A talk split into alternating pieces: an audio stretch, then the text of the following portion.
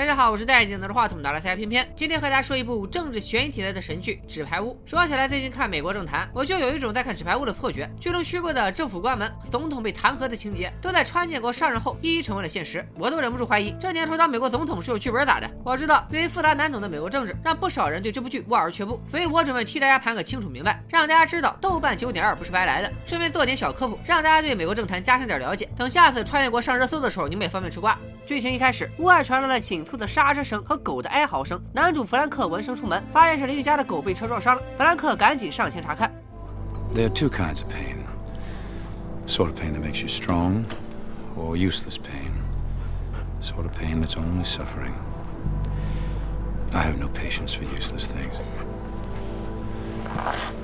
Moments like this require someone who will act. Will do the unpleasant thing. The necessary thing. 弗兰克掐死狗以后，还被邻居说狗直接被车撞死了。他到底是个什么身份？为什么会这么冷血无情呢？咱们接着往下看。处理完狗的事情后，弗兰克带着妻子去参加了一场新年聚会。会上来宾都是美国政要，全场的焦点是刚刚当选总统的沃克。总统的幕僚长林姐也成了炙手可热的红人，不少人上前巴结。而弗兰克在众议院当了二十二年国会议员，现在已经是众议院多数党的党鞭。党鞭其实就是政党内的领袖之一。美国政党内部并不是铁板一块，需要党鞭游说本党议员通过对本党有利的议案，或者否决不利的议案。党鞭在多数党内是仅次于政党领袖和议长的第三把手。在美国，国会议员是专职，不能够兼任政府职务。弗兰克尽管是党内第三把手。但却并没有实权，因此这次弗兰克不遗余力地帮助总统竞选成功，而总统也许诺，只要竞选成功，就会提名让弗兰克担任国务卿。看来大好前程正在等着弗兰克。第二天，弗兰克志得意满去找总统，没想到总统避而不见，只派了幕僚长林姐来打发弗兰克。原来总统食言，没有提名弗兰克当国务卿，而是提名了一个叫科恩的兄弟。林姐还是靠弗兰克才抱上总统的大腿，现在竟然也帮着总统坑他。被背叛的弗兰克差点就没压住心中的怒火，但最终还是表示会配合总统的工作。失魂落魄的弗兰克在外游荡了一天，连妻子克莱尔的电话都不接。回家后，弗兰克就被妻子一通数落。妻子当然不是担心弗兰克出去鬼混，而是觉得弗兰克在政界摸爬滚打多年，不应该就这么认命。弗兰克在窗边抽了一整夜的烟，终于下定决心要向以总统为首的背叛者复仇。妻子表示这才是我爷们儿，还是会坚定的支持弗兰克。而弗兰克瞄准的第一个目标就是即将当选的国务卿科恩，他准备扶持一个傀儡来取代科恩。弗兰克会见了一个叫王美丽的大姐，王美丽也是一名参议院的国会议员。她和总统政见不合，曾经公开和总统叫板，是弗兰克心目中最好的国务卿人选。现在总统提名的科恩还没有正式当选，只要弗兰克能扳倒科恩，支持王美丽上位，就能对总统形成很大的牵制。而王美丽也对国务卿的职位表示了很大的兴趣。要向总统势力发难，弗兰克还需要一个极佳的契机。可能连弗兰克自己都没想到，向总统打响第一枪，竟然要靠一名名不见经传的小记者。这位小记者名叫佐伊，就职于华盛顿先驱报。在一听音乐会的时候，曾和弗兰克打过一个照面。佐伊回到家后，朋友给他发了张照片，照片里的弗兰克正死死盯着佐伊透视装下的臀部。佐伊马上查到弗兰克是个大人物，也动了抱上这条大腿的心思。这天深夜，佐伊直接来到弗兰克家，向弗兰克出示了那张照片。弗兰克也邀请佐伊进屋里详谈。佐伊一开始的色诱没有奏效，随后就主动请缨，要成为弗兰克的喉舌。弗兰克可以通过佐伊报道一切想报道的东西。可以交换，佐伊也希望弗兰克能透露一些内幕。弗兰克没有立刻答应，而是客气的把佐伊送出了门。他得是让保镖，以后不准放佐伊进来，手上就接过了写着佐伊雷方式的名片。看来之后肯定会有联系。话说另一头，有一位民主党国会议员，咱们叫他阿秃吧。每次阿秃碰上不想见的访客，都会让自己的秘书小蜜冒充总统来电，强行中断会面。Mr. President-elect. I need you to put your long, wet, talented tongue between my thighs and make me squeal like Monica Lewinsky. 是的，阿杜和自己的小秘书有一腿。平常说的那些个情话，我这种成年阿拉斯加都不好意思听。 You want me to say those three magic words, one of which starts with an L. Okay. I'll say them. Christina Gallagher. Lick my balls. 尽管如此，阿图依然在外面勾三搭四。这天，他因为超速被交警拦下了。警察检查后发现，阿图明显吸了某种白色的粉末，还找了小姐。阿图当即就被关押到了警察局。作为民主党党鞭的弗兰克，当然有义务把阿图捞出来。于是他派出自己的心腹道哥前去处理。道哥约见了警察局的局长，用支持他参选市长为交换条件，让警察局释放了阿图。赶来羁押的小蜜对阿图狗改不了吃屎大为失望。弗兰克花了很大的代价才把阿图从局子里捞出来，自然不会让自己的人情打了水漂。他把阿图找来，狠狠敲打了一番。有把柄在人家手里，阿图为了自己的政治生涯，也只能对弗兰克唯命是从。现在前两集的重要角色基本都露脸了，我给大家捋一捋人物关系。美国政坛的一把手，自然就是新上任的总统沃克。总统的幕僚长林姐算是他的贴身顾问。总统想提名一个叫科恩的人担任国务卿，而弗兰克是众议院多数党的党鞭。现在众议院的多数党就是民主党，所以弗兰克只能算是民主党在众议院的第三把手。一把手众议院议长和二把手多数党领袖，这里咱们就先不介绍了，重点要介绍的是弗兰克这边的势力。除了妻子克莱尔，还有心腹狗腿的道格，以及已经达成合作的女记者佐伊。弗兰克想扶植女议员王美丽当国务卿。另外，弗兰克已经拿住了众议员阿图的把柄。阿图的情人叫小蜜，这俩人在之后的剧情里戏份也不少。阿图和道格俩人长得有点像，大家注意区分一下。左边这个只有半秃的叫道格，是弗兰克的心腹幕僚；右边这个几乎全秃的光头叫阿秃，是被弗兰克利用的民主党众议员。好了，人物关系就梳理到这里，咱们接着看。手底下的人马的差不多了，老天爷也很快就给了弗兰克一个报仇的机会。总统为了履行自己竞选时对民众的承诺，想要通过一项教育改革法案，他选择了在教育界极具权威的左翼人士老唐来起草法案，希望法兰克能在国会内运作一番，尽快通过这项法案。很快，老唐起草的教改方案送到了弗兰克面前，弗兰克就直接把方案扔进了碎纸机里，因为他觉得这份方案太过左派，很难得到大部分国会议员的认同，要求老唐重新起草这份方案。可等到十点十分，国会大厦开始往外清理垃圾的时候，弗兰克又指使道哥偷偷找到了那份草案。原来这份草案因为太厚卡住了碎纸机，基本完整的保存了下来。第二天，弗兰克把草案交给佐伊，正式展开了两人之间的合作。佐伊回家后迅速批完了残缺的草案，并把草案放到了领导的桌上。领导表示会全力支持佐伊的工作。就在沃克宣誓就任总统，并大谈特谈教育改革的第二天，报纸和网络上就流传开了这份急走的草案，让总统和他的幕僚们焦头烂额。有些人可能不知道，为啥这份草案能让总统头疼？在美国民主党的内部也有很多派系，主要可以分温和派和左翼。至于沃克总统是以温和派的身份当选的，但上任以后通过的第一个法案却是左翼人士主导的，因此肯定会受到民主党温和派的质疑。第二点来说，左翼是较为支持高税收、高福利的，现在教改法案里也能得到体现，比如提高税收、增强联邦监管等等。这对于代表大资产阶级利益的共和党绝对不是好消息。高税收意味着他们的利益会严重受损。草案内容提前泄露，会让共和党有更多时间想办法阻止法案通过。而总统则提出要在就职后一百天内通过这个法案，一旦失败被打脸，总统的威望也会大大受损。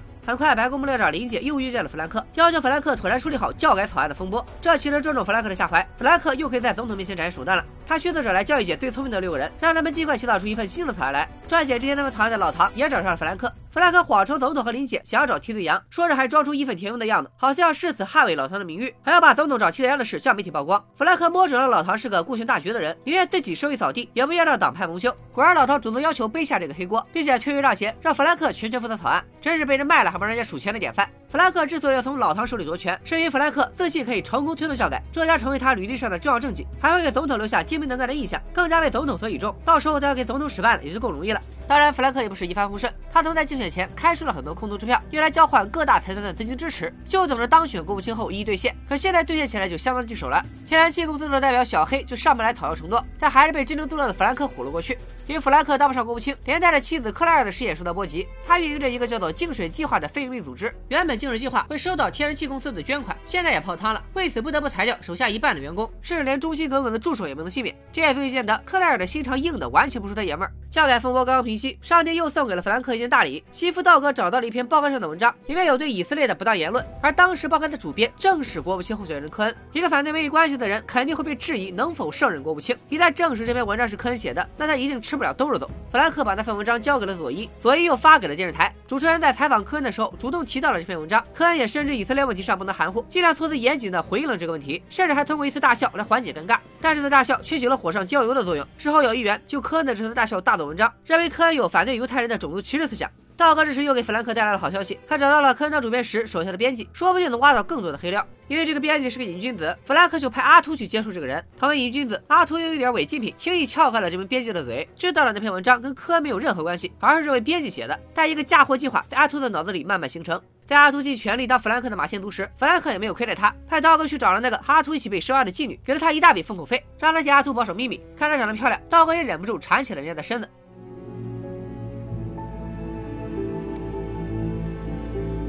Last little bit's me.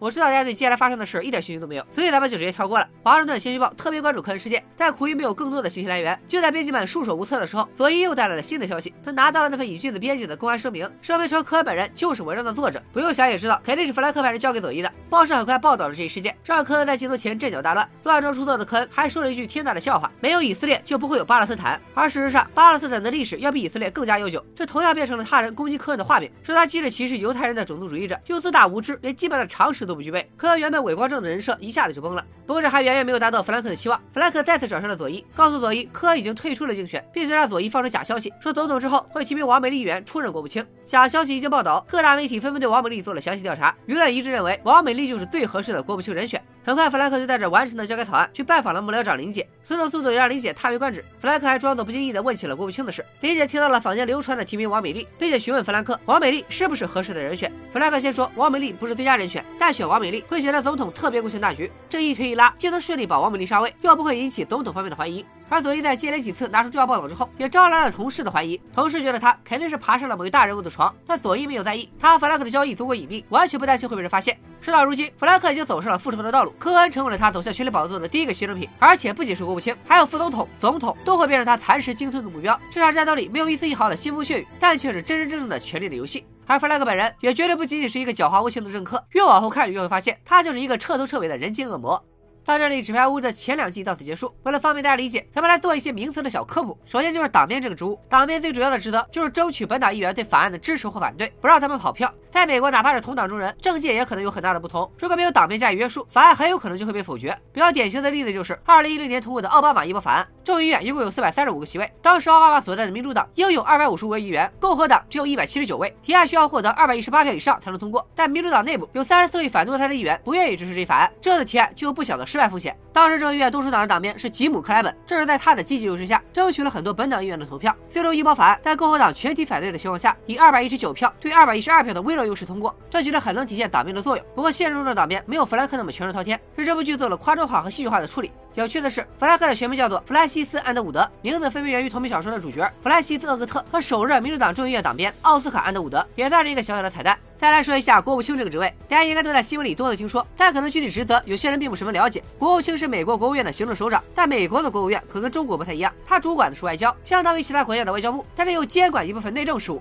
因为美国国务院在政府中具有首席地位，所以国务卿的地位比其他部长要高，是仅次于正副总统的高级官员，所以弗兰克才会如此卖力的谋求国务卿之位。接下来再介绍一下白宫幕僚长这个职位，也就是剧里林姐担任的职位。白宫幕僚长是总统的高级助理，负责统帅白宫新闻发言人、白宫顾问等其他白宫幕僚，还会替总统安排日程和会见，甚至会帮总统出谋划策，能够影响总统的决策。实际上的权力很大，常被称为华盛顿第二有权力的人。可能有些人觉得，因为说错了话就让科恩退出竞选，有些不可思议。但其实编剧在这里的创作很可能也是有原型的。《纸牌屋》第一集在网飞播出时，正值希拉里卸任，现任国务卿克里宣布就职。但原本要担任国务卿的并不是克里，奥巴马早就公开表示要提名赖斯接替希拉里，但却遭到了共和党议员的强烈反对。而赖斯无法当选的原因就是说错了话。二零一二年的九月十一日，美国驻利比亚大使馆被袭击。赖斯在接受访问时说，这是当地群众示威失控导致的。但后来媒体却发现，这是有组织、有预谋的恐怖袭击。就因为涉嫌误导公众，赖斯受到了媒体和议员的猛烈抨击，最终只能放弃了谋求国务卿职位。政客因为丑闻或者不当言论而下台，或者断送前途的情形，在美国并不罕见。纸牌屋能够成为美剧史上最高分的美剧之一，其实和一个人有着莫大的关系。指导过《搏击俱乐部》《消失的爱人》等神作的大卫芬奇，就是纸牌屋第一季的导演之一，同时也是纸牌屋前五季的制片人。正是因为他对叙事节奏的完美把控和对西方政治鞭辟入里的影射，才能把纸牌屋拉到神剧的高度。谈起纸牌屋，不得不提起的还有主演凯文·史派西。他在一七年陷入性侵风波，后来又疑似用出柜掩盖性侵。我们应该像王菲一样，旗帜鲜明的抵制他。但对于这部已经封神的纸牌屋，偏偏依然还是推荐大家去看的。没必要因为一个问题演员就对整部作品全盘否定。聊到这里，回归剧情，究竟王美丽能不能如愿当上国务卿？弗兰克又怎么应付他步步紧逼的财阀？他的下一个猎物将会是谁呢？预知后事如何，请关注微微最新的纸牌屋专栏。前两季一共二十六集，我将用心为大家解读弗兰克一步步复仇，最终当上总统的故事。除了剧情解说以外，我还将穿插进大量对美国政治的科科普，让大家可以。毫无障碍的看懂这部好剧，就算对美国政治不感兴趣，剧中弗兰克的职场厚黑学也很值得一看。比如第四集解决不了问题就解决搞出问题的人，还有第五集打击敌人的第一步，先和敌人的敌人成为朋友。弗兰克总有各种办法，能在政坛立于不败之地。感兴趣的小伙伴，请移步公众号“小兵说大片”，回复“纸牌屋”三个字就可以订阅专栏了。拜了个拜。